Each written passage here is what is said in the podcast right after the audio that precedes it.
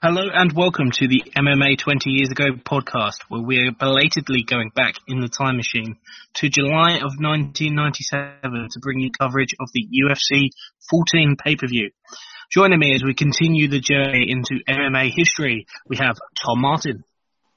Good evening, Chris. We really, really must get that time machine fixed. It's sending us in a month late. That's just not, not it's not good. Let's get it sorted. It's Bob's fault. Two, two consecutive months I've been belatedly back in the time machine, but the most important thing is that we do in fact go back. So yeah, absolutely. Yeah, good um, to be here. Let's get let's get get going on this one. Yeah, it's just the two of us this month, so it might be a slightly shorter show than normal. But um, Tom, over to you to lead us through somewhat of a short but noteworthy news segment. Yeah, absolutely. So not a, a massive news month uh, in terms of big things, but there's a couple of things that are interesting that are uh, worth talking about. Particularly one that will uh, shape the UFC as we know it going forward. Um, uh, many of many of these things happen um, in these in these um, monthly shows or bi-monthly shows, but uh, this one is actually one that we still see today. So it'd be interesting to talk about. Um, so first thing on the news. Um, though the change wasn't explicitly stated anywhere throughout the actual show, uh, UFC 14 saw the introduction of a third weight class within uh, the organisation. The former lightweight class of anything under 200 pounds has been replaced by a new middleweight division of fighters between 170 and 199 pounds, and the lightweight division is now 170 pounds and below, um, which obviously is being is shaping the way that we know things today.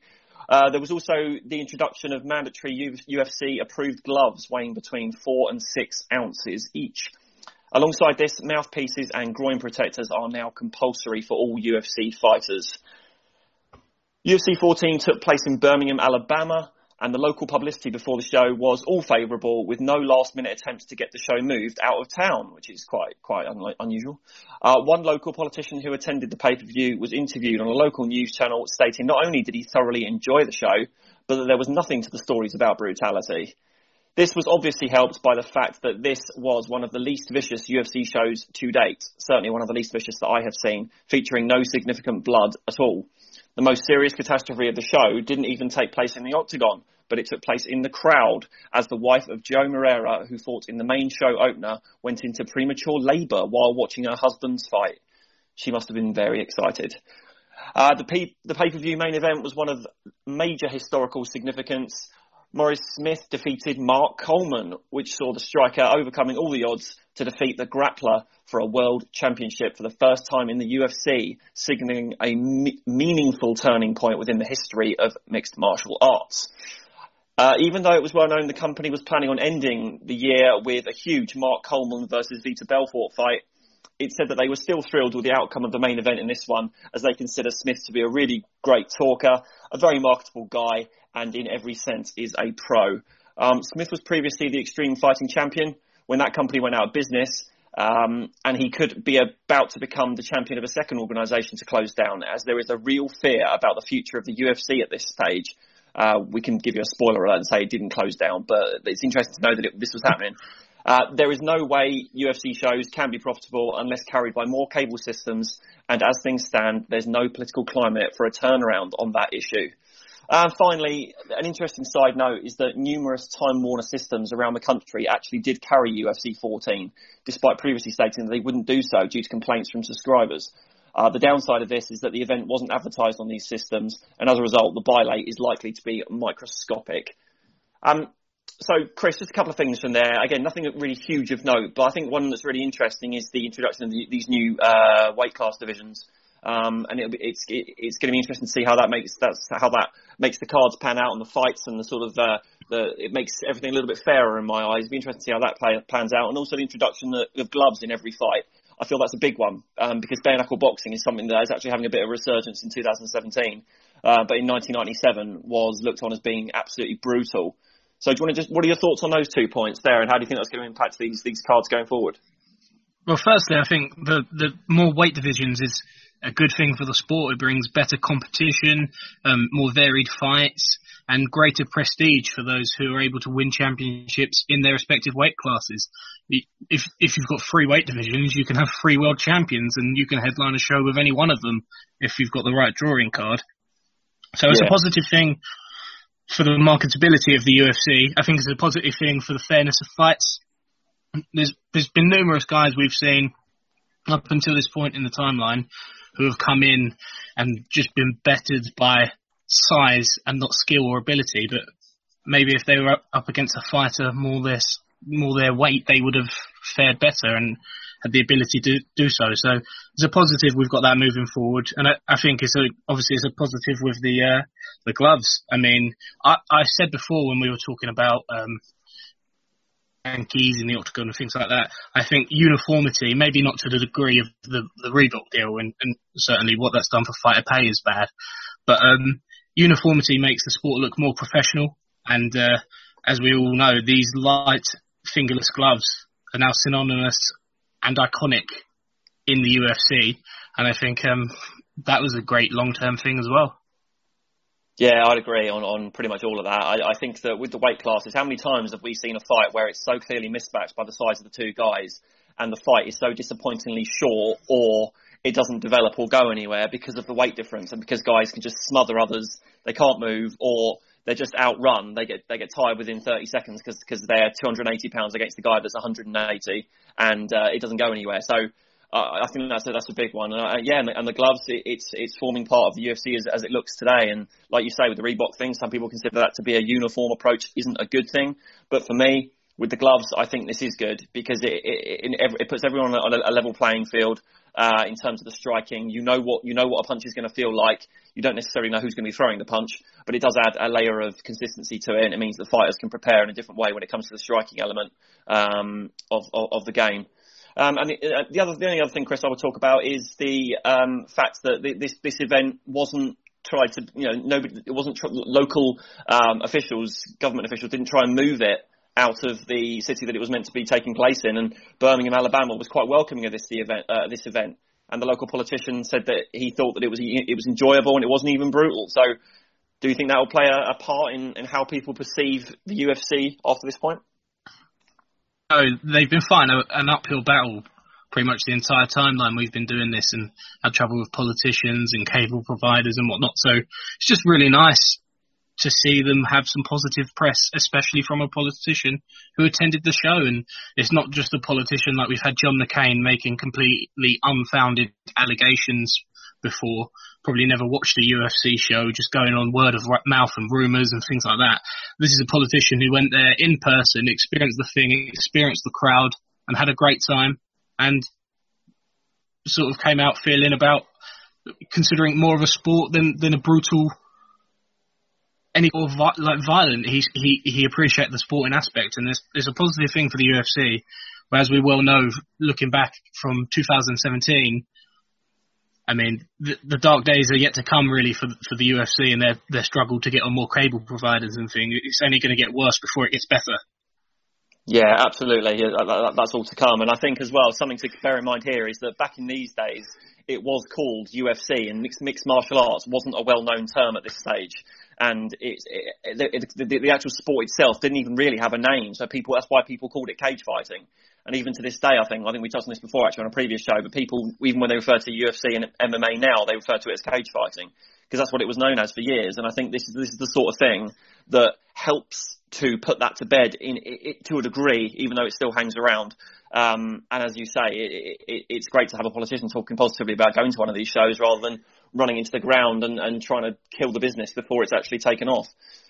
So yeah, that's about it for the news at that point, Chris. I think if, if you're ready, we'll we'll jump back and we'll uh, start looking at the pay per view UFC 14 itself. Yeah, let's jump straight into our review of UFC 14. Actually, Tom, I'm going to throw it straight back to you. Would you oh. uh, kindly kick us off with the results of the show? God, anyone would think I was hosting this, wouldn't they? Yeah, absolutely, no problem. So um, we've got in the card, we've got um, the heavyweight tournament, we've got a middleweight tournament, and then we've got our main event heavyweight championship fight, super fight. Um, the both of the tournaments had alternate bouts, um, so I'll give you everything uh, from the bottom up. So in the uh, middleweight alternate bout, uh, Tony Fryklund defeated Donnie Chappell via submission uh, in after one minute 31 seconds. And in the semi-finals of the middleweight tournament, Joe Moreira defeated Yuri Vaulin via unanimous decision after the full 12 minutes plus three minute overtime, uh, taking it to 15 minutes. Um, in the second semi-final, we had Kevin Jackson defeating Todd Butler via submission after 1 minute 27 seconds. And in the final, uh, Kevin Jackson defeated Tony Fryklund via submission, a rear naked choke after only 44 seconds. Uh, the heavyweight tournament was started by an alternate bout where Alex Hunter defeated Sam Fulton via TKO punches after 2 minutes 22 seconds. The semi-finals, Mark Kerr defeated Moti Horenstein via TKO punches after, again, 2 minutes and 22 seconds. Uncanny. In the second semi-final for the heavyweights, Dan Bobish defeated Brian Johnson via submission after 2 minutes 10 seconds. And in the final of the heavyweight tournament, Mark Kerr defeated Dan Bobish via submission um, via a method I've never heard of before, a chin to the eye. Um, must, must, be a, must be a submission hold he learned around the back of his friend's house, and that's, that was only after one minute and 38 seconds. And in our main event heavyweight championship super fight, Maurice Smith defeated, yes, defeated Mark Coleman via unanimous decision after 21 minutes, including two rounds of three minute overtime. Back to you, Chris. Yeah, cheers, Tom. It, um, before we get into the show review, just some quick thoughts about the show overall, more, more generally. The weaker UFCs we've had so far, and it, it, wasn't really the fault of the promotion by any means. I mean, I'm sure we'll, we'll, we'll get to it, obviously, but the opener was an absolute snooze fest. I couldn't think of a worse way to kick off a pay per view, really. Um, and for for the most part, all the other tournament matches were too short to ever develop into anything great. This show was the epitome for me of a of a one a one fight show with the main event propping my enjoyment up a huge way and probably be if I if I was to give this show a, a positive mark at the end of the review, then I'd say a good ninety percent of that will be down to how exciting the main event was. And this was by no means a bad show, but it, I'd say it was entirely skippable. And and main event aside, I'm not sure you'd have got your money's worth on pay per view. Tom, what were your thoughts on the show? Yeah, I'd agree to a large extent. I think that this is one of the, in terms of if you're ranking the overall quality of every every fight on the card, this is one of the weakest ones that we've seen. However, it is a hugely pivotal, pivotal. Yeah, I'll put my teeth back in. Hugely pivotal moment for the UFC in the way that fighters of different um, disciplines will be looking at how, how it, up to this point, and it's such a huge main event, you could you can almost completely forget the rest of the card because it's almost like 90% of the card is the old UFC, and that 10% at the end shows you how it will be going forward. Because a, a lot of the card, and we'll go through this, there was a lot of wrestling, a lot of time on the ground, and a lot of time on the ground with very little happening which is one of the things with, with UFC that people frown upon because they say, oh, I like to see people fighting. I don't like to see them rolling around on the ground doing nothing. I mean, these guys, and a lot of the times, weren't even rolling. They were just lying. Uh, so it, it, it's, it's a main event that is undoubtedly worth um, watching if you haven't seen it already. We'll go into it in some detail. Um, but the, car, the actual show itself, yeah, not the UFC's fault, and again, it's not any of the fighters' fault either, really, because they're only fighting who they've been up, been put up against but it does show you that there's there's a big jump to where UFC goes after this point. Um, from from watching this card, I agree with you.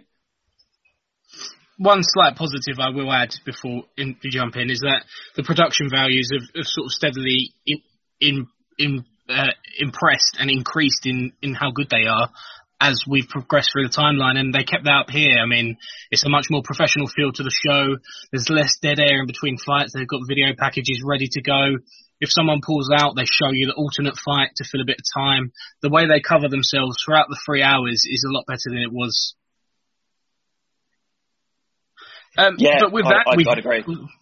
Yeah, no, I was just going to say, Chris, I agree. Sorry, but I was going to say I agree, but also I think there are still parts of the show that do make it come across. And it is it is an underground thing still at this stage, but it does still look a long way away from the glossy products that it becomes later on, and not too far ahead of this either. Actually, in a few years' time, it starts looking completely different. Um, but that's just as more money gets pumped into the company, they've got more money to put behind the production of it, and uh, yeah, it's just bit by bit you can see it. But this is still quite archaic in the way it's presented, even though it's functional and it works well and it flows well. Um, but anyway, yeah, sorry, back back to you. No, no problem, Tom. Um, so yeah, UFC 14 Showdown. We are live from a sold-out Boutwell Auditorium in Birmingham, Alabama. We open with a video package hyping tonight's main event of Mark Coleman versus Maurice Smith for the UFC heavyweight title. Our hosts are Bruce Beck and Jeff Blatnick, who explain that Smith and Coleman is practically a unification bout, as Smith was the champion of the now defunct Extreme Fighting Organization. They're really promoting the grappler versus striker element of the contest too. With a quick look at the brackets for the two tournaments, with numerous UFC debutants in both weight divisions. All the rules are the same as the last show, um, we, and the time limits are as follows. We've got a 12 minute round in the semi-finals and a 15 minute round in the finals as well as the super fight. Uh, both in the semis and the finals, we have optional overtime periods, which are three minutes. In, in the super fight, we have two three minute overtime periods. After that, we head straight to the octagon to kick things off with our middleweight tournament semi-finals. So, Tom, back to you to introduce the fighters. Yeah, absolutely. So we have Yuri Vaulin versus Joe Moreira. Yuri Vaulin is a former heavyweight boxer who the announcers claim has had 273 fights. He must be exhausted. He's seen here making his MMA debut, or UFC as we know it, in 1997. The Mauler himself stands at six foot four and weighed in at 197 pounds. His opponent, Joe Moreira, is a Brazilian Jiu-Jitsu black belt who enters with a 0-1 UFC record after his loss to ECW shoot fighter and podcast legend Paul Varelans at UFC 8. Moreira uh, initially weighed in at 203 pounds um, and was touted as the only one who could give tournament favourite Kevin Jackson any competition. But it was Jackson who loaned Moreira his plastic sweatsuit he'd brought that he uses when making weight uh, or, or, when trying to shed weight, I should say, uh, allowing Moreira to cut to the 199 pounds rather than be disqualified and not be able to fight. Thank you very much, Tom. Back in the octagon, Bruce Buffer runs through the introductions and Big John McCarthy gets us underway. Vaulin charges out and looks to close the distance between the two men immediately. Moreira ducks a punch and gets a comfortable takedown down into half guard before passing and getting into mount with ease. Moreira hooks his ankles around Vaulin's legs, making for a completely flat mount with Moreira unable to posture up whatsoever, but he prevents the Latvian from escaping underneath. Moreira holds Vaulin in place and begins to land some short punches to the head. Vaulin in return begins flailing with punches to the body from the bottom, but they have little to no impact. Moreira throws the occasional elbow or headbutt, but for the most part con- seems content in holding Vaulin in place, just smothering him, much to the stain, much to the disdain of the crowd who begin booing around the five minute mark. Have almost no action. They follow almost the exact same pattern of the previous five minutes. The crowd boo occasionally, Moreira in complete control in a dominant position, but makes no real attempt to do anything but maintain his superior position. As we approach the 10 minute mark, Big John McCarthy has finally seen enough and calls for the fighters to stand up. The fight restarts, but Moreira is able to quickly get the takedown before Vaulin can even land a punch. He gets back into the mount and holds this position again until we reach the 12 minute time limit. We head straight into the three minutes of overtime, which the crowd boo the very idea of. And uh, again gets a takedown into side control. Once again, he takes the mount with ease for the third time in the fight, smothers Vaulin out, throwing the very occasional short strike. He maintains his position again until the end of the fight. 15 minutes have passed and Moreira is given the unanimous decision victory. Tom, what did you make of this opener? Oh boy! Uh, so if you were trying to start a show off and get people uh, the opposite. Like if you if you, I can't think of a worse way to start it off. Because if it was a fight where it went 15 minutes and there was loads happening, you'd say, oh wow, great epic fight, we're going to have a whole night ahead of us. If it was a quick one with a quick KO submission, you'd say, exciting, let's keep moving. This one goes on and on and on and on and on and nothing happens. Um, it, it, you could, before it even started, I knew that was going to happen. Um, when you've got someone that's a Brazilian Jiu Jitsu black belt against someone who has, and the, the, commentators even said this, zero experience on the ground. So Vaulin had never ever done any mat work in his life. It's so predictable where this is going to go. it's like taking a stranger off the street and putting him in there with one of the Gracie boys and saying, "See how long you can last." You know, it, it's it's ridiculous. However, Moreira didn't do enough with his dominant position that he had for you know nigh on 15 minutes. Um, but he, he certainly stopped Vorland from being, being able to do anything from underneath. Um, yeah, I mean, it was patient from Moreira. He, he but when I say it was patient, he, he kept waiting and didn't actually really ever seem to do anything. He threw some nice jabs and headbutts in there, um, and he, his positioning was clever because he was sitting just above Vorland's hips. So even if Vorlands did know what he was doing in, in terms of Brazilian, Brazilian Jiu-Jitsu, to flip him up and w- whip his hips up, um, he couldn't have done that because he was sitting so high up on him. He was just going to take the gas out of his out of his uh, chest and leave him sprawling on the mat. But he wasn't even trying to do that because I don't think he knew what to do. He didn't know whether to scratch his ass or, or wipe his wipe his nose. So, um, yeah, it was bore- it was boring. It went on for so long, and it was a real disappointment. Um, yeah, John stood him up. Uh, he gave a couple of warnings in there, uh, and then the overtime, and then the, the, immediate takedown when the overtime started. It was almost laughable. Um, but you know, one of the commentators said, "Ground attack neutralises the standing attack," and this is a prime example of why a mismatch of fights like this can cause horror shows, which is why, which is what I was alluding to, saying um, the main event is so important in this card because it's sort of a step in the direction of that not happening because of what happens. But yeah, it was it was dull as dishwater. I mean, at first I was going to say you're being too kind on this because you said you said Moreira's patient. I mean, this was dreadful. Like Vorlian had absolutely no ground game, as you say, as the announcer said. He was completely one-dimensional. Moreira is a Brazilian Jiu-Jitsu black belt, a Brazilian Jiu-Jitsu national champion. He had him in the mount for probably 13 of the 15 minutes, and he didn't attempt a single submission like I was so bored. This is pro like you said it, but I couldn't, in fact, imagine a worse, less exciting pay per view opener than this. He just laid there maintaining dominant position, and it was very, very boring. I couldn't believe it took uh, Big John as long as this ten minutes in the fight to stand him up. One thing I will say in Moreira's defence, which we will uh, get to later on in the show, it was either the first or second headbutt he threw early in the fight, and you could see in his interview later on in the show, this massive goose egg above his right eye. And in throwing that headbutt, he knocked himself a bit loopy. He gave himself a concussion that would rule him out for the rest of the tournament, mm. which might explain the, the lack of action in this one, if you're being kind. This is the reason this was still dreadful. It doesn't change my opinion of it, unfortunately.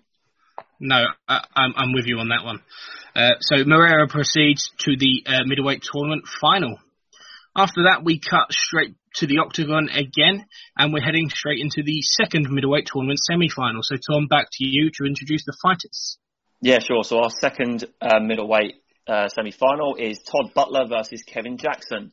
Uh, Butler enters with a 0-1 MMA record, but is making his UFC debut.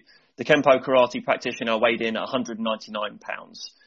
His opponent, Kevin Jackson, has an Olympic gold medal in freestyle wrestling from 1992. So only five years ago. He enters with a 1-0 MMA record, but is also making his UFC debut in this fight. Jackson also weighed in at the exact same weight of 199 pounds. Uh, before the show, Jackson had been really hyped within sort of the MMA, well, the no holds barred, I suppose, community as the, this huge UFC prospect, and he was comfortably the pre-tournament favourite, as as well as being an Olympic gold medal winning wrestler. He was also considered to be one of the more round-rounded wrestlers in terms of his submissions and his striking. So he's really, really uh, heading into this tournament.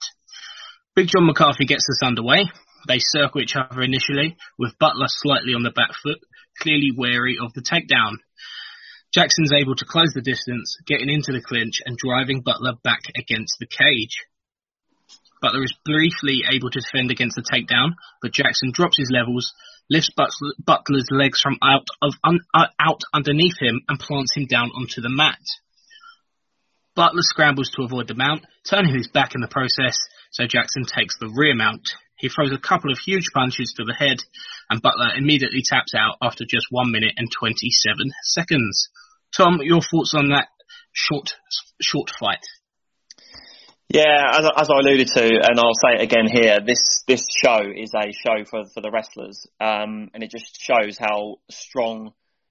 Again, main event aside, but it sh- it shows that if you've got a strong grapple game, against someone that's got a strong striking game within the world of mixed martial arts as we now know it, it's really a no contest because if it gets taken to the ground, you have nothing to do. Whereas at least you've got a puncher's chance if you're standing on your feet as a wrestler. Um, I thought Butler started quite well, uh, striking and moving. You know, he clearly he had decent footwork, um, but Jackson just just just leapt at him and took it to the fence. Um, and that, that takedown that he landed, the double leg, was, was, was the beginning of the end. It was a big one. Um, and then, you know, rule book 101, when he, when he gave up his back, uh, and started feeling those hammer fists on the back of his head from Jackson, this was only going to go one way. Uh, it was too quick, really, to see much from, from Jackson in, in terms of other than, you know, a good takedown and, and a solid ground and pound. Um, but Butler was out of his depth. Uh, and it was only a minute and 20 seconds. So yeah, de- decent fight. I was impressed with Jackson. I, would like I'd like to see more of him. Yeah, I agree with you. Really, it was a comfortable, impressive debut win for Jackson. But when you don't know the the opponent, this is this is like one of those UFC fights from UFC eight or something like that, where you've got an elite level fighter or wrestler in Jackson, a gold medal winning, and someone in there who no one ever really has heard of, and he just was completely overwhelmed by him. So it's hard to read too much in uh, for for how good Jackson is at this stage, or or could even be. Um, Butler was clearly no match for him, but either way, still an impressive performance from Jackson. You can only beat what's in front of you. So he rolls on to the final. Uh, back with the show, Joe Rogan interviews Jackson backstage. Jackson says he feels confident and is ready to go in the final. We then cut to a Maurice Smith video package. His MMA career in the Extreme Fighting organization where he became the heavyweight champion. They really hype up his world class conditioning and his fighting IQ. And he, they say that he may have the best conditioning out of anyone we've seen in the octagon so far. Smith calls Coleman a one-dimensional fighter who only knows how to ground and pound. Smith says that he will out-finesse the champion and take his belt. With that, we move on to the heavyweight tournament semi-finals. So, Tom, once again over to you to introduce our two semi-finalists. Yeah, sure. Our first semi-final is between Mark Kerr and Moti Horenstein. Uh, Mark Kerr is a freestyle wrestler and is a training partner of Mark Coleman. He enters with a 3-0 MMA record, with one of those wins coming over Paul Varelans, who gets mentioned not enough really on our podcast, um, but is making his UFC debut here again. Uh, the Smashing Machine, as he's known, weighed in at 255 pounds for this fight. His opponent, Moti Horenstein, or Stein, enters with a 0-1 MMA record after his loss to a debuting Mark Coleman at UFC 10, so we can't hold that against him too much. He lists his discipline as survival, but has a background in karate. He weighed in at 217 pounds. Back with the show, and announcer Bruce Beck throws to the octagon for Michael Buffer to do the introductions. it's Bruce, and Bruce does the introductions, and Big John runs through the formalities and gets us underway. Like an absolute beast, and you can really tell he's in the Mark Coleman mould. He comes straight out and gets a double leg into side mount before maneuvering into position to begin unleashing some brutal knees to the head. He follows these up with some vicious club-like punches. Horenstein desperately tries to roll away and manages, manages to prevent Kerr from getting into full mount, managing to obtain half guard. This doesn't stop Kerr from landing some more bombs and following up with some hard headbutts. Kerr then postures up and unleashes a few more hammer fists, and Big John has seen enough, stepping in after 2 minutes and 22 seconds to see Kerr through to the heavyweight finals via TKO. Uh, Tom, your thoughts on this impressive performance from Mark Kerr? Yeah, impressive is what it was. So again, here we've got wrestling versus karate, or survival if you want to call it. Um, he didn't survive very well against Mark Kerr, who is a huge bloke. He, this guy is stacked to shit. Uh, and you're right, he looks like uh, he's come literally for like if they were to have been cloning versions of Mark Col- Mark Coleman in terms of the way they move, the way they look, and their and their approach to fighting. This guy fits the bill. Um, yeah, nice double leg takedown, very quick from Kerr. Uh, he landed some big old knees that would have taken their damage. Right hands thrown in there. I thought that actually on, on the ground, um, Horenstein had some decent clinch defence. Actually, he was he was bringing bringing Kerr in and trying to stop those those big hammer fists from landing. Um, he lasted as long as he could for just over just over two minutes for a guy who was considerably bigger than him as well. Um, it was about a 35 pound weight difference. Um, but uh, those, those hammer fists were too big, and, and, and uh, yeah, Big John had seen enough, and that and that was it. But um, again, very much of the Mark. He, he, he looks like a protege of, of, Mark Coleman, and it'll be interesting to see what happens to him um, after this. So when he's up against a bit more competitive um, uh, opposition, after we've seen the main event. I know I keep alluding to it, but it's really interesting when you look at how these fights go. The wrestlers are all being very successful and showing why it's so important to have that strong grappling background and ground game um, uh, when you're up against someone that doesn't. Um, but this one was was another example of where wrestling, um, uh, skill for wrestling takes over skill for, for karate as, as a discipline. And yeah, re- really impressive from Mark Kerr. You can bloody tell he's Mark Coleman's training partner. I mean, like you say, is the exact same build, the exact same style, fighting style, maybe a little bit less intensity, but maybe. I mean, Beck was talking about uh, after the fight how in the gym Kerr, Kerr is known as Coleman Plus because apparently he has much greater standing technique and has excellent leg leg kicks. I mean, Coleman Plus is a very very scary prospect for anyone wanting to enter a UFC heavyweight tournament at this at this time. Uh, Coleman's enough to contend with. Uh, you don't need Coleman plus in there. Um, he was just far too powerful for Horenstein here. I mean, he had he, he had speed, he had strength. Once he got it to the ground, it was a matter of how long would Horenstein survive for, and it turned out to be just over two minutes. It was a very comfortable uh, performance from Kerr in his UFC debut. Yeah, and I just just just to add here, I do think it is it is important to look at this card and look at how the how the you know we've got a lot of striker versus grappler and karate versus grappler and all this, and I hope that it will sort of teach UFC a bit of a lesson in saying, although although it's good to have difference in styles, there has to be an understanding of okay, when we typically put this type of discipline against this type of discipline, how does it go down? Because I'm not sure I'm not sure it's fair. Uh, although I hope that the, the, the, the, actual the guys that aren't wrestlers start wising up to this a little bit. And again, alluding to the main event, I think they will. Um, but it, it's it's a bit too easy for the wrestlers, I think, in watching these fights, and it's a little bit frustrating. That's just that's something I felt throughout the card actually. But yeah, it, it obviously changes moving forward. Yeah, as uh, as fighters become more well-rounded and better versed in various techniques, they're going to close the gap on on wrestlers.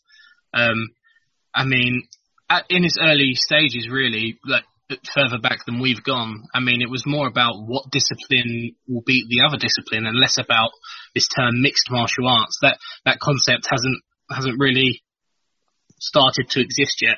Maurice Smith is perhaps the closest in this main event we get to that. Yeah, um, I, I would, I would, I would say that someone else who fits that bill and, and was really successful with it is, is Don Frye because although his striking is clearly his strongest point, he was never bullied on the ground.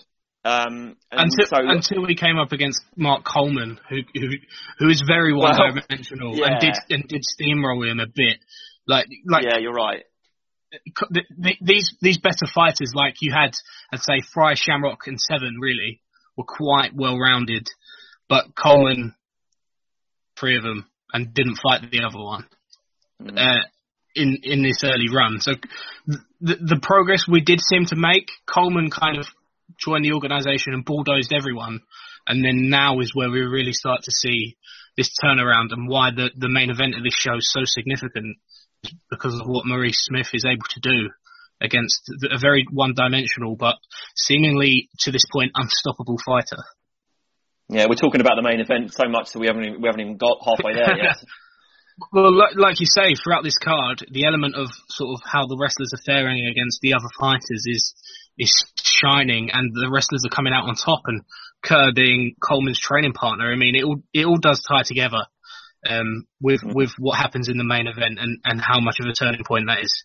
But yeah, it's um, a good discussion about sort of what disciplines can overcome the other and, and how it can be an unfair advantage, especially when you can when you combine elite wrestling and greater size, who has a standing technique. Then yeah, it, it can be a scary combination back, back in these days. Yeah. Yes, very much so. Uh, Kerr is backstage with Joe Rogan. He says that he knew that once he got Horenstein down to the ground, it was a done deal and he was confused about the idea that anyone would ever want to wear a gi in the octagon as Horenstein was. Kerr leaves, and Rogan then informs us that Joe Moreira is out of the middleweight tournament finals. The reason is not disclosed here, but is later revealed to be due to a concussion. Alternate Anthony Fryklund will take his place against Kevin Jackson in the final. Before that, though, we've got time. Uh, we we go to the uh, second heavyweight semi-final. So once again, over to you, Tom, for the introductions. Sure. Our second semi-final for the heavyweights is Daniel Bobish versus Brian Johnston. Uh, Daniel Bobish is held by the announcers as Tank Abbott with more strength. Um, I would never say that strength was something that I thought that Tank Abbott lacked. Um, uh, controlling his his language and probably uh, ground game would be the two things I would point out. But anyway, Daniel is Daniel Bobish is primarily a wrestler. Uh, he has a 4-2 MMA record, but is making his UFC debut here, as are many people on this card. He weighed in at a, a massive 310 pounds for this fight. His opponent, Brian Johnston, has a background in boxing and judo with a 12-0 kickboxing record. He holds a 2-3 UFC record, but a 5-5 record in MMA. He weighed in at 232 pounds. So again, we got a big weight difference here. The fight's underway, and both men immediately charge into the centre of the octagon, exchanging wild, heavy strikes to kick things off.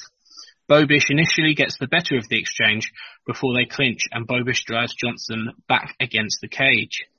Johnston escapes and lands a hard right hand Bobish. Bobish throws heavy leather back Johnston's way and this is a really, really crazy opening and it felt like at any point either of them could have just gone down. One of them would have just taken one to the chin and dropped.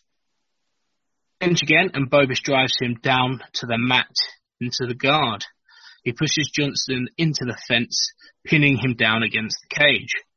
Bobish lands a few short forearm strikes before forcing his forearm down across the throat of Johnston, who submits after just two minutes and ten seconds.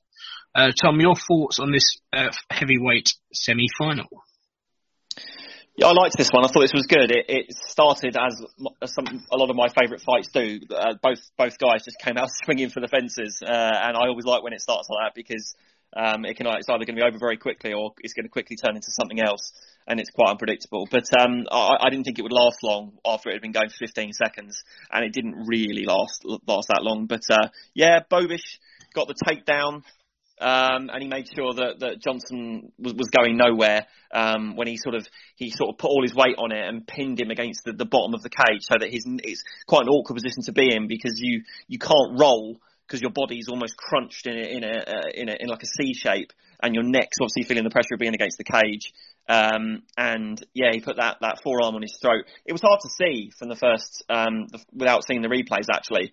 And you, I, I did see the tap out, but I just thought it must have been exhaustion, or he just thought I can't, I'm not going, I'm not going anywhere. But actually, when you look at it back, he, he did, he obviously was having the literally the life choked out of him. So he um, he thought to himself, oh, I'm going to save myself a lot of bother and and come out of this one. Um, but no, it was, it was it was a good fight.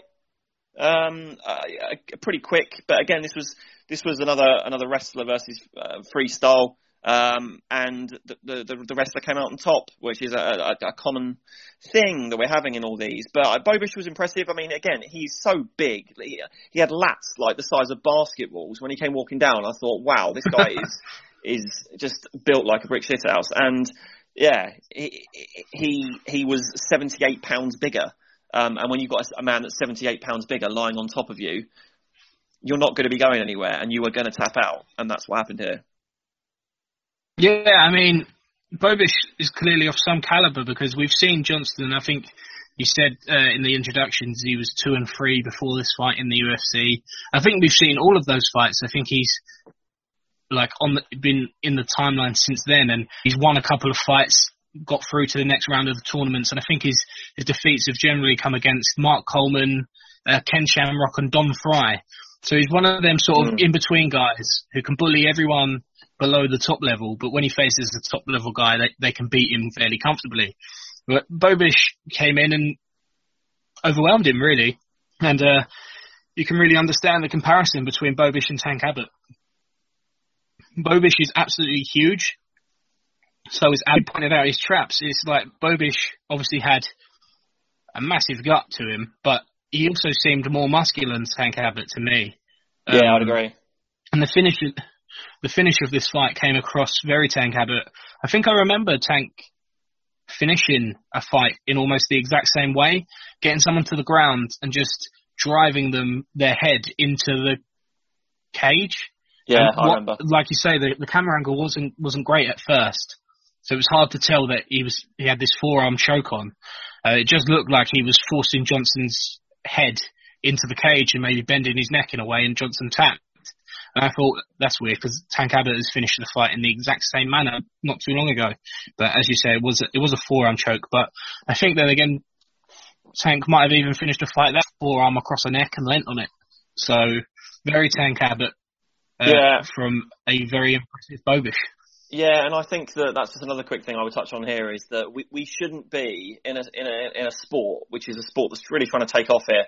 We shouldn't be having fights end where people that are watching don't know how it's finished, and the um, the commentators aren't able to tell you either.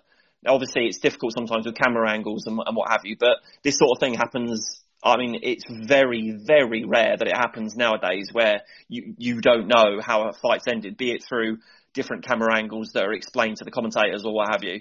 But it's something that, again, does make it come across as a little bit amateur because if nobody knows how the fight's ended, it takes a little bit of the excitement out of it because uh, you sort of feel, well, what was the point? I didn't even see what happened. It's like watch, it's like watching a film and then someone covering your eyes for the last ten seconds and going, "Oh, here's what I'll tell you what's happened afterwards." you know, it's, just sort of it, you just miss a little bit of it. Um, but that does improve. So uh, again, that's, that's, that's part of the production that, that, improves over time. I just wanted to throw that in. Yeah. Uh, the other interesting note I took from this is I was surprised that it's Brian Johnston's last ever MMA fight. Um, mm. From here on in, he, he, leaves the sport, transitions into pro wrestling, and, and never comes back. Um, I, I, I, there's a lot of guys in this timeline we've seen. I think Don Frye being one of them that don't come back to the UFC and go over to Japan, but they do continue with MMA in Japan. Um, Brian Johnston isn't one of them, and like I say, he, he has won fights, and he's won fights well, well in the past. Have been impressive, and clearly wasn't for him because he transitioned into other things, which I think is a shame because I quite mm. liked him and, and, felt like he was someone in in 2017. He he would he would have been a ranked fighter, but maybe never the champion to put it in those terms. Mm. I, I, do quite like him though. Uh, back with the show, and Bobish is backstage with Joe Rogan for a short interview in which he says he's very comfortable striking and is ready for the finals. We transition to a UFC flashback video package which uh, focuses on Mark Coleman and his dominant victory over Don Frye at UFC 10, which leads nicely into a Mark Coleman video package. Coleman says he is only focused on winning whenever he steps into the cage. They cover his UFC 10 debut, featuring the victories over Moti Horenstein, Gary Goodridge, and Don Frye. They note how since that night his striking has developed, and he showed that in his UFC 12 super fight win over Dan Severn. We cut again to Joe Rogan, who's this time joined by Joe Moreira. Moreira says he's exceptionally disappointed to have been pulled from the fight and the doctor won't clear him due to a concussion, but he feels fine. Answers, and they tell us they're going to be showing us Anthony Fryklund's alternate victory from earlier in the evening. So, Tom, over to you to introduce the alternates. Okay, so our alternate bout is Donnie Chappell versus Anthony Fryklund. Um, Donnie Chappell is a kickboxer making his MMA debut. The hometown boy is known as a powerful striker and weighed in at 178 pounds. Anthony Fryklund is a jiu-jitsu practitioner, note no belt uh, classified, who is also making his MMA debut. He weighed in at 186 pounds. Uh, referee Joe Hamilton gets the fight going, and Fryklund quickly gets a takedown into side mount. He swiftly transitions into full mount and drives Chappell against the fence. On the ground, Strickland lands some punches from the top and follows them up with some hard headbutts.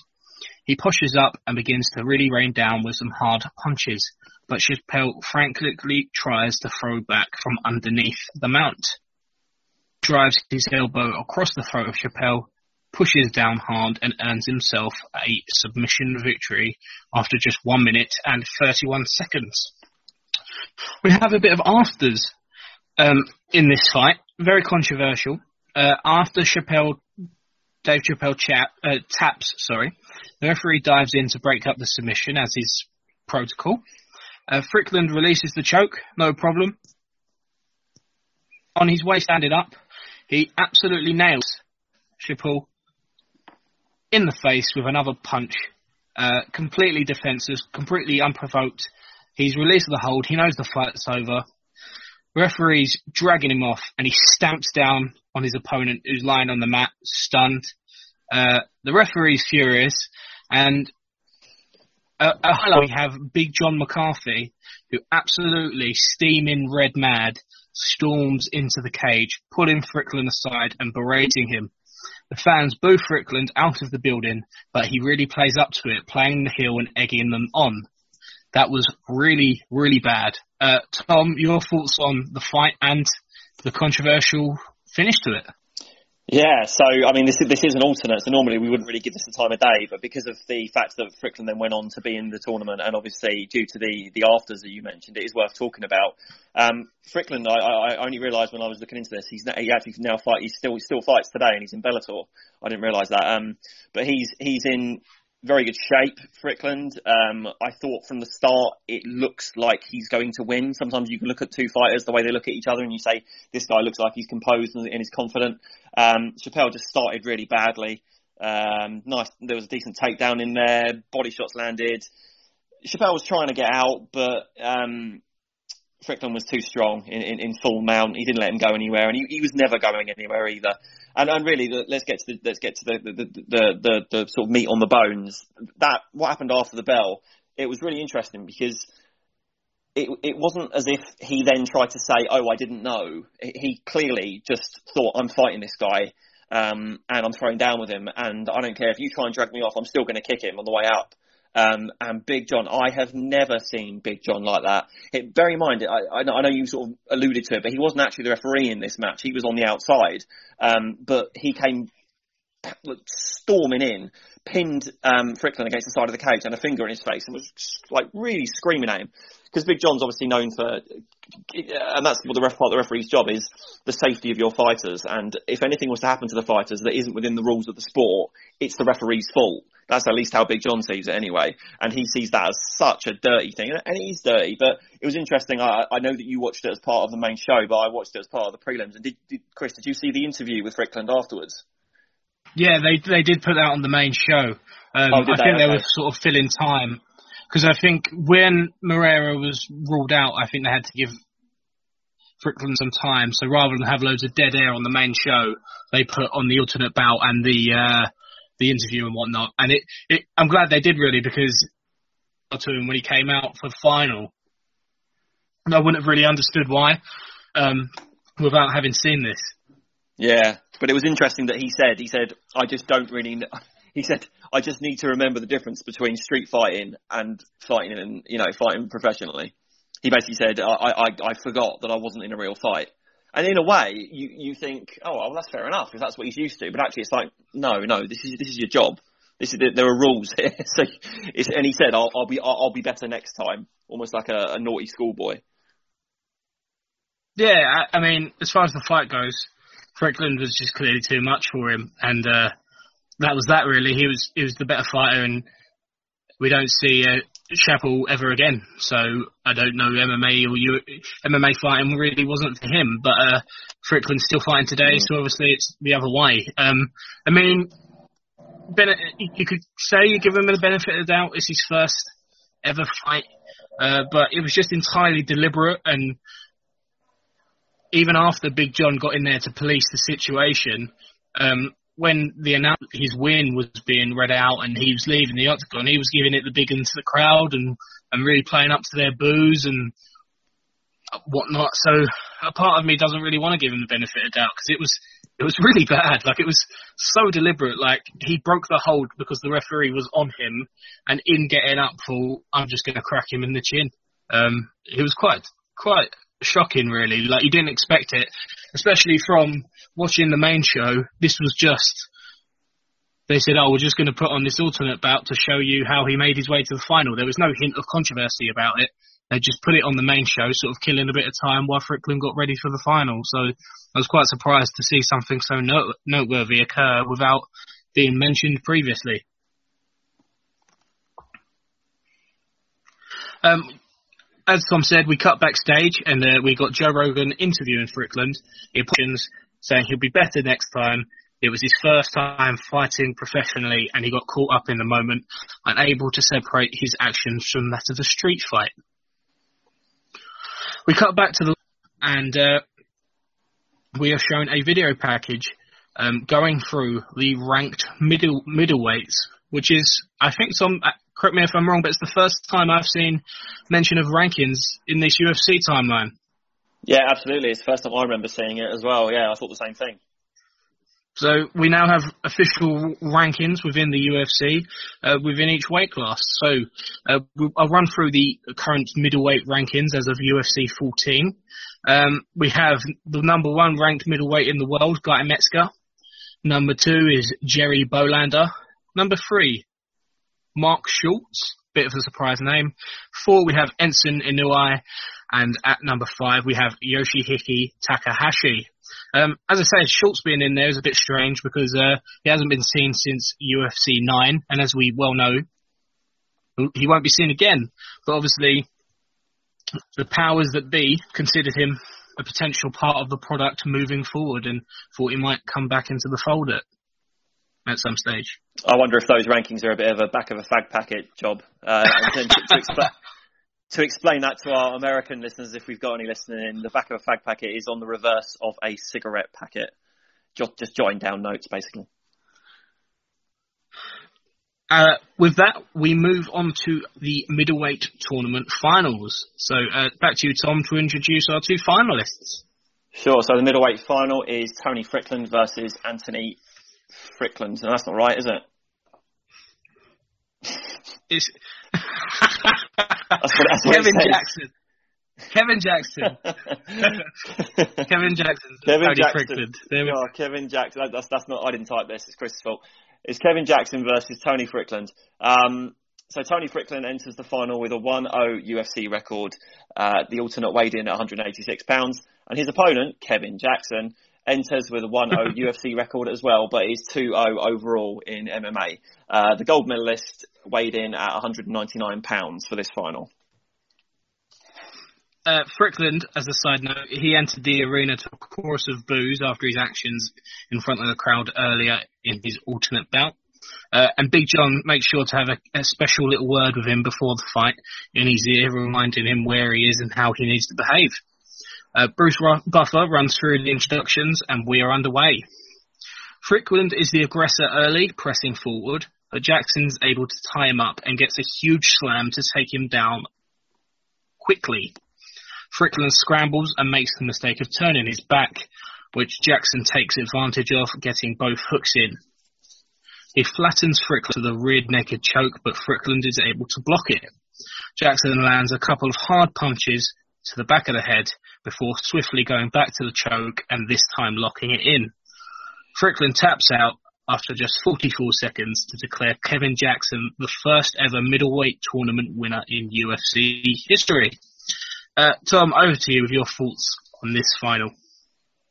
Yeah, I mean, it was over too quickly, wasn't it? Really, we we didn't really get a chance to see what it could have been. But wow, imp- so impressive from Kevin Jackson uh, against a, a game Fryklund.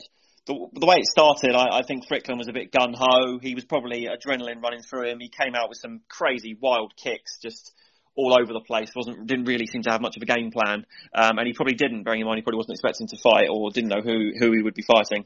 Um, uh, it was a it was a really nice transition uh, on the ground for, for Jackson to move on to Fryklund's back. Uh, really nicely done. And Strickland tried his tried his best. He didn't want he didn't want to give up the neck, like you say. He he managed to to hold it off for a short while. But when someone's on your back like that and you're not well versed on the ground, um, it's only a matter of time. And yeah, he, he tapped out, and and we have our middleweight champion, Kevin Jackson. Really, really impressive. And I know we've, we've already talked about it, but it's a shame that we didn't get to see a whole lot more of him. Yes, it's have opponents more on his level for this. I mean, fighting an alternate in the final is is somewhat of a buy. Maybe that's a bit harsh, maybe not. But he did run through Fryklund here. I mean, Fryklund for a guy trained in jiu-jitsu, as you noted earlier, no, no belt listed, but um, maybe he was just panicked and inexperienced in terms of like an MMA fight, but he turned his back very quickly when on the ground, and you'd think a, a guy trained in jiu-jitsu would, would know to avoid that at all costs. Either way, uh, a really dominant performance from a world-class wrestler, uh, again in the UFC at this stage. A very easy win, as he uh, as he had in the semi-final as well. So dominant from Jackson. Uh, he was a good promo throughout the night and everything like that. Very polished for the UFC to get um, being a gold medalist, or they, they considered him to be a big name and uh, perhaps the future star for them at this stage. I think they're hoping that he will be anyway. Yeah. Uh, Joe Rogan then interviewed Jackson cage side. He says he wants to fight everyone and anyone. He wants to fight as many champions as the organisation can throw at him. As I said, very polished promo. Uh, and taking a look at his sort of career from this point, it's surprising to see how quickly he's going to fade away and and and not be a part of even the short term future. Really, he, he, he does fade away rather quickly, but that will be covered on f- future editions of the show, I'm sure. After that, we transition straight to the heavyweight tournament final. So once again, over to you, Tom, to introduce our two finalists. Okay, so our heavyweight final is Mark uh, versus Dan Bobish. Mark uh, enters the final with a 4-0 record and weighs in at 255 pounds. Uh, and Dan Bobish enters uh, with a 5-2 record and weighed in at 310 pounds. So we have a 55 pound weight difference here. Yeah, as you say, Bobish has the huge size advantage here, uh, but Kerr has the much higher wrestling pedigree. Uh, Bruce Buffer and John McCarthy get us going for the UFC 14 heavyweight tournament final. Bobish presses forward quickly, but Kerr is able to land a couple of monstrous leg kicks and continues to circle away. Kerr shoots in for the single leg takedown, with Bobish initially, initially stuffing it, but eventually succumbing to Kerr's power and going down. Kerr is in side mount, holding onto the single leg, and lands a hard knee to the head of Bobish. The position there in on the mat actually resembled like a pro wrestling pin, Kerr was on top to the side and he had one leg of his opponent hooked. So if this was a ECW and another one of their shoot fights, we'd have seen a would have seen a free count here. Uh, Bobish looks to escape from this position, but Kerr is far too strong and holds him in play. Begins to unload with some hard shots before jumping across to the other other side of Bobish's body. From there, he leans in and presses his chin down into Bobish's eye which is pretty brutal, uh, for the submission victory as Bobish taps out after 1 minute and 36 seconds. Uh, Tom, thoughts on that short but sweet final? Yeah, it had a weird finish, but I, will t- touch on that in a minute. I thought Kerr was, was started well, actually. He came out and landed a couple of really big leg kicks, uh, started as he means to go on, came out uh, on the front foot, uh, aggressive and uh, precise. Um, Bobish had some decent takedown defence that he that he brought out and tried to keep Kerr uh, at bay, but but he got it. He got it eventually.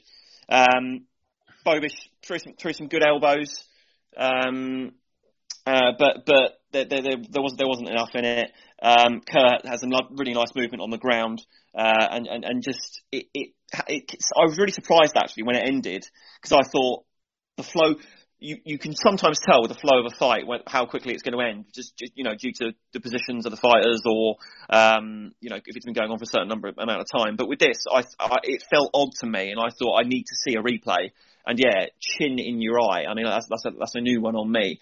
Uh, I, I, did it look intentional to you, Chris? Did you think that that's what he intended to do, or do you think that he just was pressing on him, and it just so happened that that's what happened and made him tap? I think it looked entirely deliberate to me. I mean, mm. he, he, sort of whether he meant f- to get the position of chin in the eye. I don't know if he was going for that, but once he found himself there, pressure to that situation to get the finish on purpose. I think whether he was going for that or not initially, or once he hopped across, he found himself higher up Bobish's body and in reach, but it was very unusual and a very seemingly not technically against the rules, but it felt a little bit of a dirty way to end the fight for me. Yeah, I'd agree. It it, it felt, uh, and I, I, agree with you. I think he did do it on purpose, but it's a really, I mean, really weird one to do. Like even in training, how would you think that? It's like in this position, I'm just gonna, I'm just gonna like press on your eyeball with my chin, and eventually it'll, it'll hurt so much you have to stop. I mean, what are we gonna have to do? Start putting eye guards on the on the on the fighters so people don't poke them in the eye and that. It's, it's really really sort of quite just dirty and, and not not sportsmanlike, and I, I didn't like it. But uh, hey, it worked and it got the job done, and it's within the rules. So who am I to disagree? Yeah, I mean, no matter what our thoughts on it ethically, uh, it was a dominant performance, well within the rules, and he ran through his opponents in a very Mark Coleman-esque way. Um, mm. It's a horrible submission, um, but it's a legal one, so no complaints really. Uh, it'll be interesting to see where he goes. I'm not actually sure. I do, I do usually like read up on guys and their futures from the, sh- but I, I, he seems to have passed me by because I didn't really make any notes on his future. But I'm kind of looking forward to the element of surprise with him because, uh, like, I'm not familiar with him really, so Kerr, I don't know how long. Yeah, Kerr. Sorry, I'm not. Yeah. I'm not sure how long he'll be around the UFC. Uh, seemingly, all the all the best guys in this era are, are, not long for the future in the UFC, and they'll be off to Pride very very soon. Um, yeah. I don't know if he goes off to Japan and whatnot, but he was very impressive here. And as you, as I said earlier, the uh, announcers Coleman plus is a scary prospect. Coleman with a bit of standing technique and leg kicks prospect, and I'm not sure I'd want to fight that. Yeah, and I can I can tell you again because we don't need to worry about you know looking into the future on this one. He does uh, go on to have a very very good run. I mean, uh, in in October '97, that's the last time that he fights for UFC, and then he makes his way to Pride, uh, and he's there all the way through till well on and off through to 2006. Uh, and he, and he, he, he fought a load of, load of fights all the way through to 2009. So he had, he's got a long, long career ahead of him. So it's good to see someone at this, at this early stage and in such a, uh, such a dominant way as well. He, he, goes on to get to get nothing but wins. So we've really seen the uh, the making of a of a, a truly dominant and, and, great fighter here. So that's really good to see. Back with the uh, live show, uh, and it's time to take a look at the heavyweight rankings, which are as follows. We have obviously the champion Mark Coleman, uh, ranked number one. Outside of that, Don Tom, I'm sure. Uh, number two, we have Vitor Belfort. Uh, number three, we have my old boy Marco, whose name I'm not even going to attempt to pronounce. Marco Ruha. Uh, Ruha. Then we have Maurice Smith, and finally Dan Severn. There, I mean, uh, Maurice Smith yet to debut for the organisation. Uh, our old friend Marco hasn't fought it since UFC seven, and trying to get him back with the organisation, whether it be finance and whatnot. Um, and I think as well, Don Frye, he doesn't fight again. Uh, so a few odd ones. Um, yeah, it does feel a bit cobbled together but again, they, doesn't it? Coleman, Frye, Belfort, and Severn, and Smith, I suppose, is still pretty impressive top five, but wait to these rankings at this early stage. Uh, with that, we cut across, and it's time for the super fight. So over to Tom for the introductions. Yeah, absolutely. Let me just bring up the page that I've just gotten rid of because I was trying to read something else. That's what I get when I multitask. Uh, so our super fight, uh, Maurice Smith versus Mark Coleman. Uh, much talked about within the show and talked about even more within our show. So if you're not ready for this now, then you never will be. Maurice Smith is a kickboxer who enters the fight making his UFC debut, uh, but holds an MMA record of 5'7". Smith weighed in at 220 pounds. His opponent is the defending UFC heavyweight champion Mark Coleman, and Mark enters this fight with a 6-0 record, with all six of those wins coming in the UFC, so he is a veteran at this stage. The wrestler weighed in for this super fight at 245 pounds, so a 25 pound weight advantage, if you want to put it that way, uh, on Maurice Smith.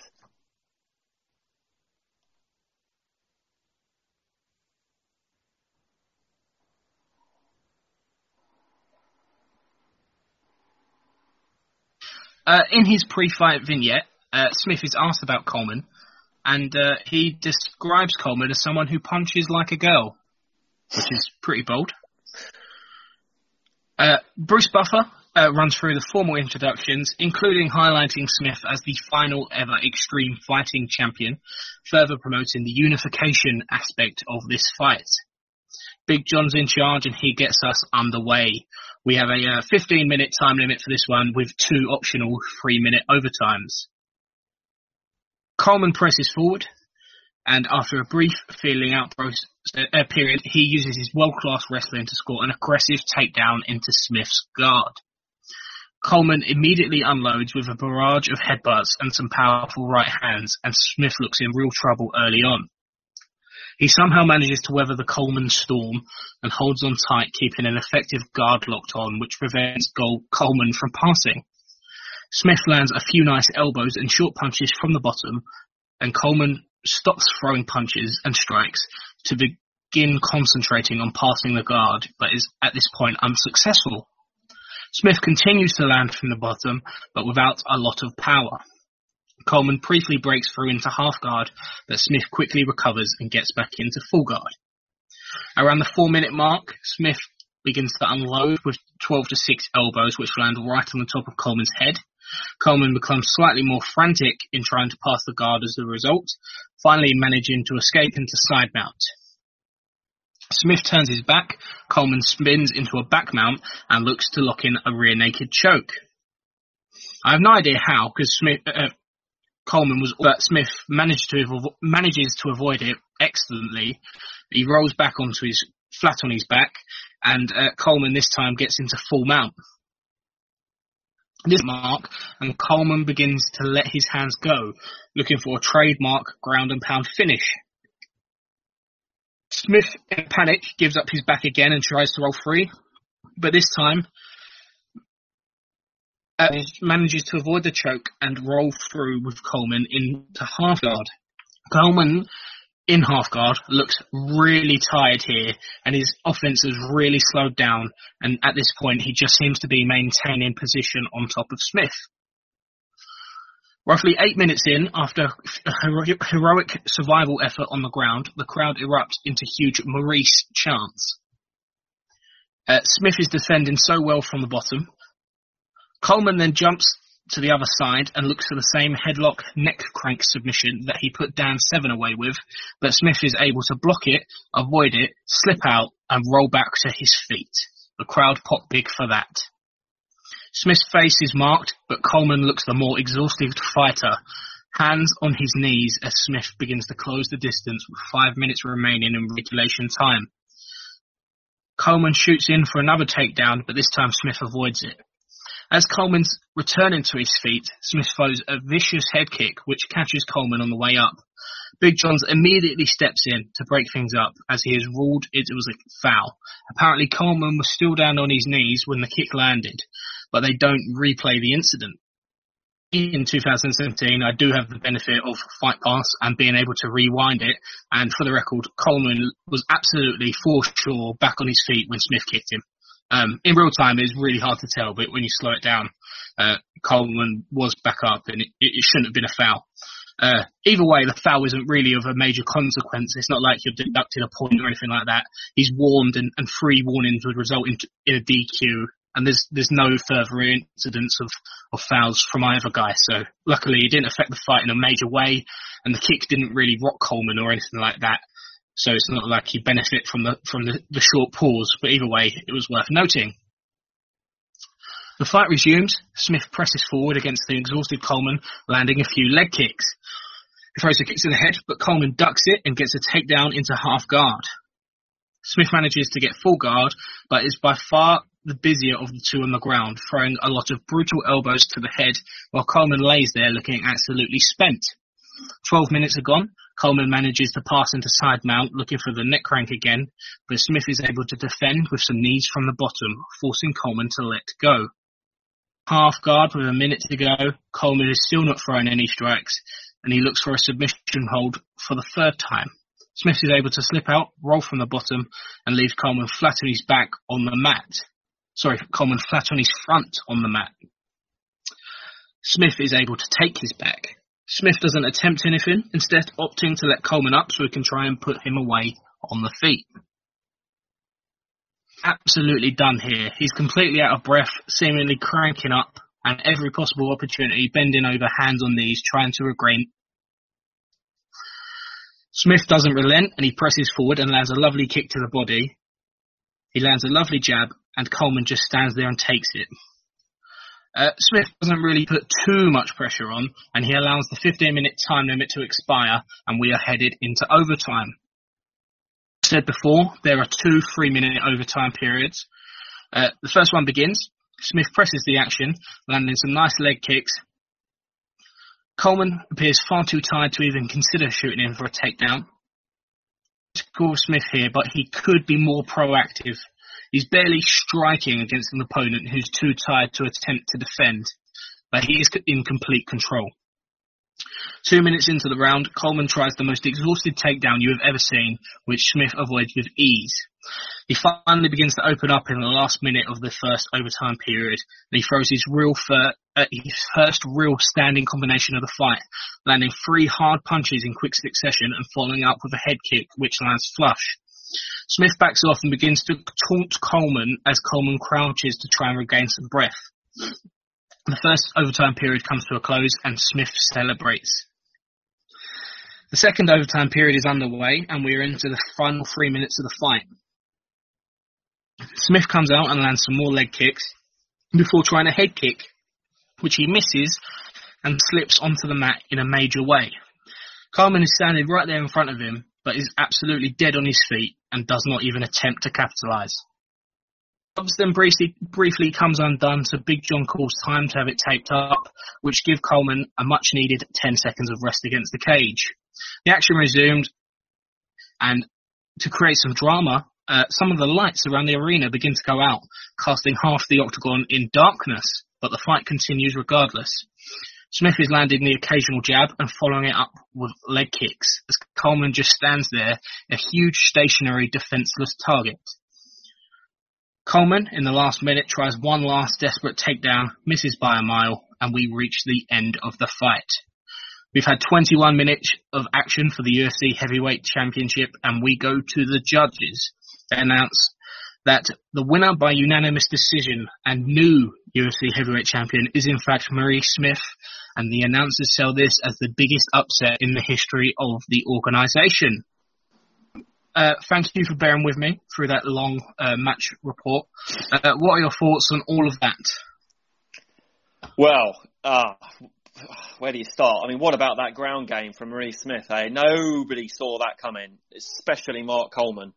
When when I saw Frank Shamrock in Maurice's corner, uh, I figured that there may have been some work done, but this guy defended really, really well. Um, and the, the, the problem here, I, I won't go through the fight bit by bit because you did that to a, to a very generous level there, Chris. But w- what I would say is the Mark Coleman only had one game plan here, and he he had no idea what to do when it didn't work. And I I just don't think he expected um, Smith to be able to defend the way that he did. He wanted to put that crank in. He wanted to get him on the ground, flatten him out, and cinch it in. And it didn't work. And he didn't. He got so, so tired so quickly. That's what surprised me because we've seen him go for some, you know, not always lengthy fights, but we've we've seen him go before, and I've never seen him be so quickly um, out of breath and just my God, like he, he did so little. I went and throughout the throughout the fight, the commentators were saying, "Well, uh, I, I think that Smith may be making a comeback here in terms of points." Other than the takedowns, he did nothing. Coleman, absolutely nothing, and Smith was constantly throwing elbows from the ground jostling for position, trying to get out. And Coleman was just, I don't know what he was doing. Like, he, he, he, looked, he looked like he'd had the wind taken out of him. So I was thinking maybe had he, had he had like, had he been winded or something. But I mean, it went on for 20 odd minutes and he just, he did it constantly. So, and yeah, and, and Coleman just, um, just couldn't pass, couldn't pass guard and just kept holding him in position. And there were some more elbows. And then that transition where, um, it went to side mount and then, then, um, uh, Coleman gave, uh, sorry, Smith gave up the back, and then Coleman went into full mount. And all these things where so many options were presented to Coleman for him to do something and to put to put a choke in or to even you know try and try and suffocate him to the point where you, you do anything. He did nothing with all these opportunities and positions that he found himself in. The crowd quickly changed their mind from really aggressively chanting Coleman at the start to chanting Maurice Smith after about seven minutes, which I thought was a bit fickle. Um, but yeah, Maurice Smith was a superstar in this. The escape that he did about nine minutes in was amazing. The way he just wriggled out, and it was almost like I think he used the sweat that was pouring off Coleman just to just to wriggle out like a snake and slide his way out. Um, and uh, that that that at the end of the um the, the first uh, 15 minutes when Smith took Coleman's back, that was amazing. I, I jumped out of my seat. I thought it was so, that was awesome because it was it was just like I don't know. It feels like the future of the UFC versus the the past of the UFC in this a little bit. And Smith just had so much more about him. He was all he was. He looked confident as the fight on. He got more and more confident. He was he was sort of dancing around a bit and sort of trying to egg Coleman on. And you, you alluded to it, but a couple of times the, the, the late um, takedown attempts that Coleman did, it, it, certainly in the overtime sections, it was almost embarrassing. He, he couldn't stand up. And it, Big John kept saying to him, "Do you want to finish? Do you want to finish?" And he was like, "No, no." So he was defiant, but he was doing nothing. Um, and Smith, unfortunately, wasn't able to connect with anything clearly enough or with enough power um, to finish it. But I think after being smothered by Mark Coleman for 15 minutes, I'm not surprised. Um, so overall, I was really, really impressed uh, by Maurice Smith here, um, and utterly shocked by Mark Coleman's lack of game plan and lack of ability to think on his feet and think, okay, well, if this isn't working, I'm going to try something else. It was almost like he was a one trick pony. You know, if I don't know if this doesn't work, I, am literally just going to draw a blank and keep trying it until it does. Uh, it was a fascinating fight, and I, I, cannot recommend that people watch it enough. And that stuff in the second part of overtime with the lights going out was just that was just sprinkling sprinkling um, icing on the cake um, just to make it even more more more interesting as to what was going to happen next. Um, but no, just a fascinating watch, and I, it, it, it, it, was a great match. I mean, it wasn't a great match in terms of back and forth and you know entertainment value, but in terms of the interest and the way that it went against expectations and the way that Coleman sort of showed himself up a little bit in terms of his lack of depth um, in decision making, etc., was was fascinating. So I, really really love this. I mean, it's so strange. The only thing I can compare this to within this timeline is doing the boxing podcast and that first Tyson Holyfield fight. I make well, and and the second one as well. Both times Tyson's got this one-dimensional game plan as he has for his opponents. Work, he loses his head, and Coleman didn't lose his head per se, but he was done. Um, I mean, I I shared, I knew this was coming, and I shared the announcer's shock. Um, Coleman had just looked completely unstoppable up until this point, and he ran through opponents of the highest caliber. Uh, Gary Goodridge Dan Severn, Don Frye. None of them could cope with him on the ground. Uh, it was stunning, really. And Maurice Smith was a superstar, as you say, on this night. But I mean, he entered this fight with a a negative win-loss record. Uh, he left this fight with a negative uh, win-loss record after beating Coleman. He was still uh, six and seven. He retired fourteen and fourteen. I mean, he he did not have a superstar MMA career, but for this one night, he was as good as we've seen. And he did what the superstars of this timeline couldn't do, and better, Mark Coleman and expose him. I mean, the only times we've ever really seen a striker beat a grappler in the UFC, I can't pick out individual fights, but the only reason up until now would be the grappler wasn't of an elite level or there's a huge size difference in favour of the striker. None of that applies here, and this was pretty astonishing. And, and the best part of it for me was that Smith didn't even rely on his striking to overcome Coleman. It was the two things that were highlighted in his video package earlier, which was his conditioning and his fight IQ. And then he had a better game plan. As you yeah. said, he had Frank Shamrock in his corner, and in the lines then, and work and plan to exploit a weakness in Coleman that they found, which was his conditioning, and they recognised that if he could weather the early storm from Coleman, which he did, and not allow Coleman to overpower him on the ground and pass his guard, he did, they could expose Coleman to be one dimensional. Game plan that was executed tremendously. Um, sorry, Tom, what were you? Uh...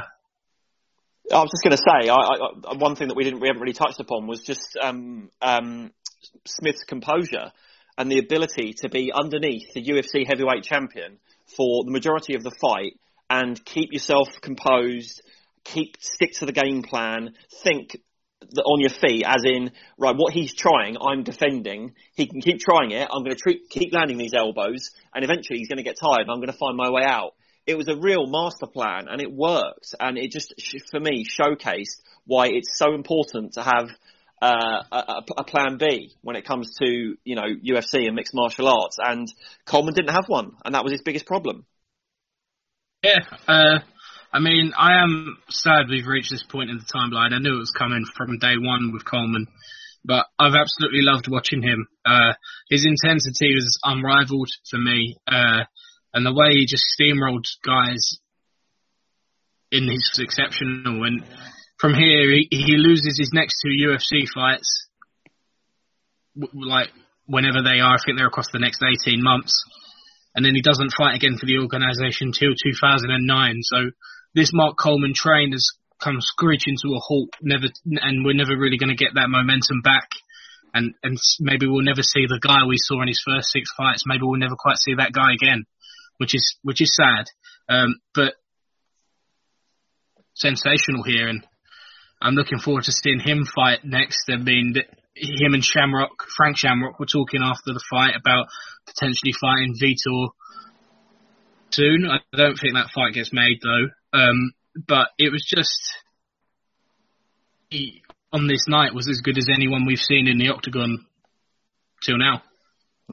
Yeah, it was it was a fascinating watch, um, and I, I share your um, it's almost sadness in a way that Mark Coleman, who has been to this point uh, an a, a, legend in the fights that we've seen him in, just so dominant, so impressive, so uh, impossible to stop. But he was stopped here, and it's just it's such it's such an important fight. Thing I, I think I think this is one of the, this is one of the if not the most important and pivotal fights that we've seen up to this point. Um, and it just shows how important um, the, the, points that I've touched on already are. Uh, yeah, I, I couldn't I can't talk this one up enough. Yeah, uh, certainly. If me and Tom haven't said it enough, uh, this fight is is a must watch for for its, its, historical significance. Such a huge upset in the early UFC days, and one that I mean, it's hard to overstate what the course of MMA history really. Um, this is such a pivotal moment in in shifting the way the sport developed. So it really is must see. Uh, back with the show, uh, Smith is interviewed very, very briefly, cuts a very polished promo. He thanks all of his team, everyone at the Lions Den. He says, congrats to Mark, he fought a hell of a fight. Very willing to fight him again if he wants it. Uh, after that, the announcers wrap up the show. Upset this was. And that brings UFC 14 to a close. Um, before we finish and, and do the, uh, our thoughts on the show and whatnot. There's a quote here from uh, the Wrestling Observer, but it's a, quote from Frank Shamrock just on on what he thought of the main event. He says uh, everything he did, we had practiced to a T. It was textbook. We worked out how to pick apart a wrestler. We knew it was just a matter of how well he'd last for the two or three opening minutes. So he also says that uh, he knew that Coleman wouldn't be able to knock Smith out, so the only danger was getting caught in that trademark submission, the, the headlock neck crank on the ground. Um, and even though beforehand no one really within the, the no holds barred community, as he referred to it, was giving Smith much of a chance in the fight, both him, his team, and Smith, Shamrock, uh, his team, and Smith were all very confident of how they were going to win this fight. They they really believed that they had the game plan and the fighter to pull it off, and they were very much proved right. With that, Tom, uh, we'll come to you. Uh, before we talk about the show more generally, two more specific. May I please have both your fighter of the night and your fight of the night? Yeah, it's glaringly obvious, and I think probably more obvious than any any card I can remember reviewing. Uh, in saying that my fighter of the night is Maurice Smith, and the fight of the night is Maurice Smith versus Mark Coleman. I mean, I'm going to keep it short and sweet. Echo both of those. Uh, little shout out for, for Mark Kerr and a little mm. shout out for uh, Kevin Jackson as the two tournament winners, but neither of them did, did anything in the universe of what Smith pulled off in this main event. Yeah, Tom, uh, more generally, uh, overall thoughts on the show, score rating out of 10 for UFC 14. It's a tough one, isn't it? Because you can't help but be tainted by the way that the show ends, or any show ends. Um, uh, up to the point of the main event, I thought it was poor. I, I, I thought that there were um, mismatches. I thought that there were uh, many things to dislike about it and not much to like about it. I mean, again, it wasn't the production, it wasn't anyone's fault as such, but it didn't it didn't flow well. There weren't any good fights, and there, and I mean that there, there, there was a couple of okay ones, but there were none that are worth going back and watching. Um, but the main event it was uh, truly exceptional. So um, I don't want to overstate it because it was just one fight. Uh, so I am going to give this one five out of ten. Okay, I, uh, I agree. I echo pretty much all of those thoughts. Wasn't the best UFC show we've seen.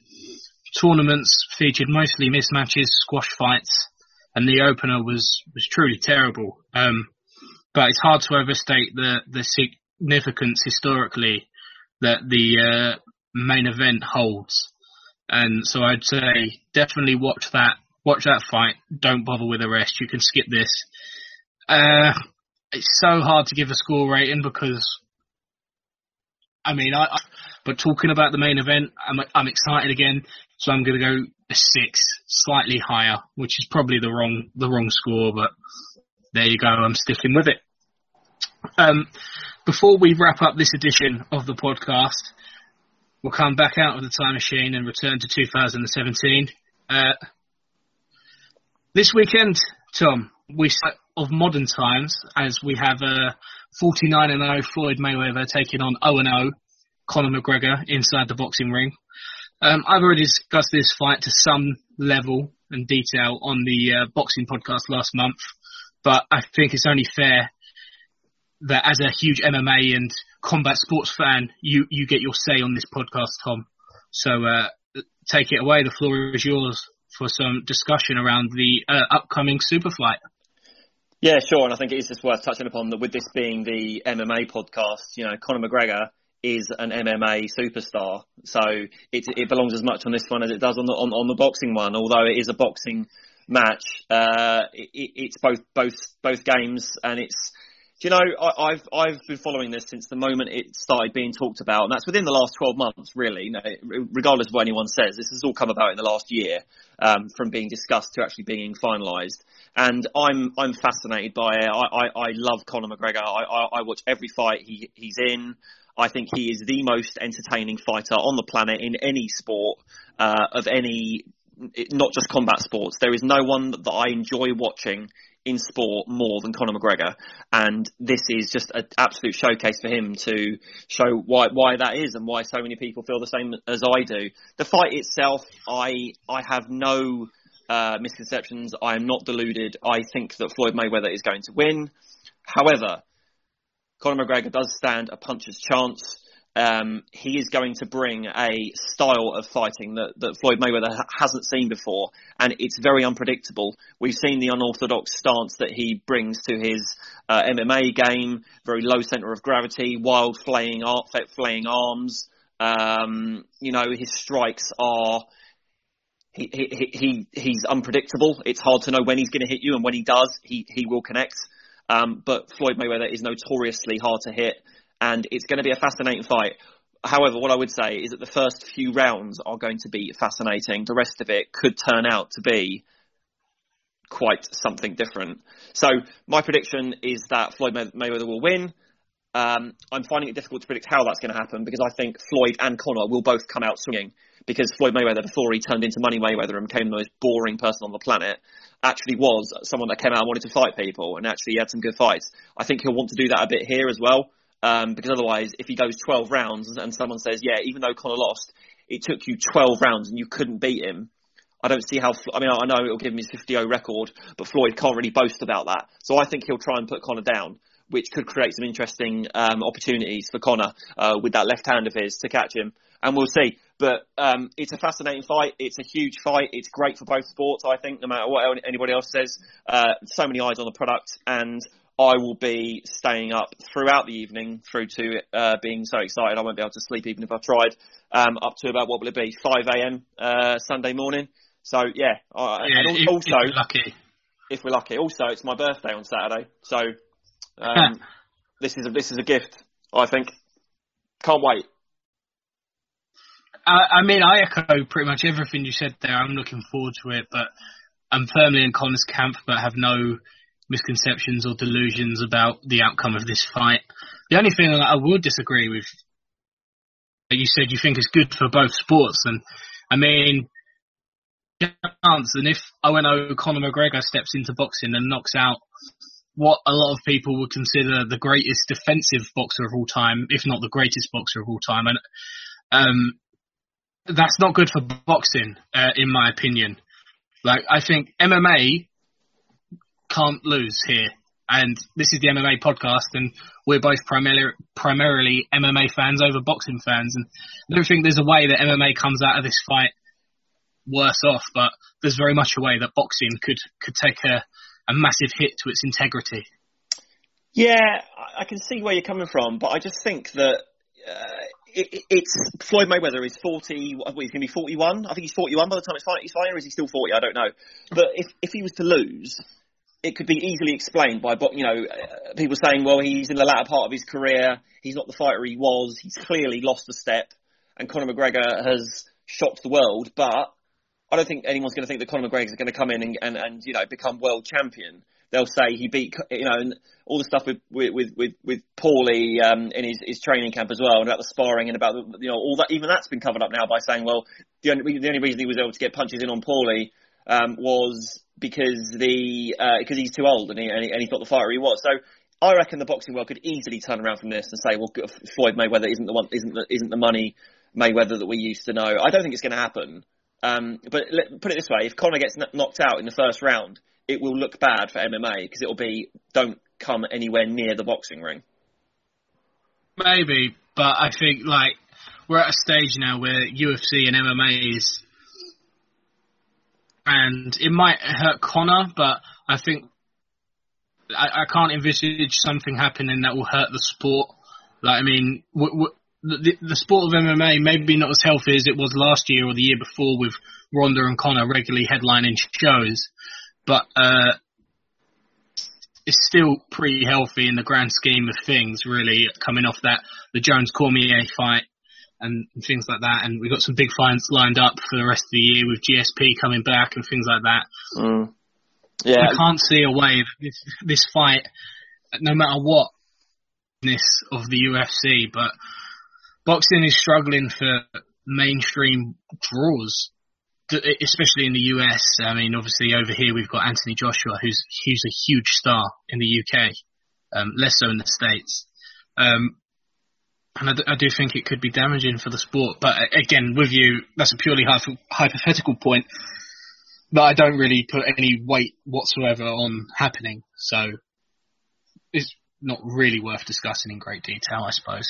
Yeah, it's one of those fights that even the people that say I don't like it, and I think it's a joke fight, and I think it's just a, a comedy, a comedy like a clown show just to make money. Those people are still interested, and people are still talking about it. The amount of conversations I've overheard in the pub and in restaurants where people are talking about this fight is phenomenal. It's phenomenal. It's more than any UFC or boxing event I can think of recently.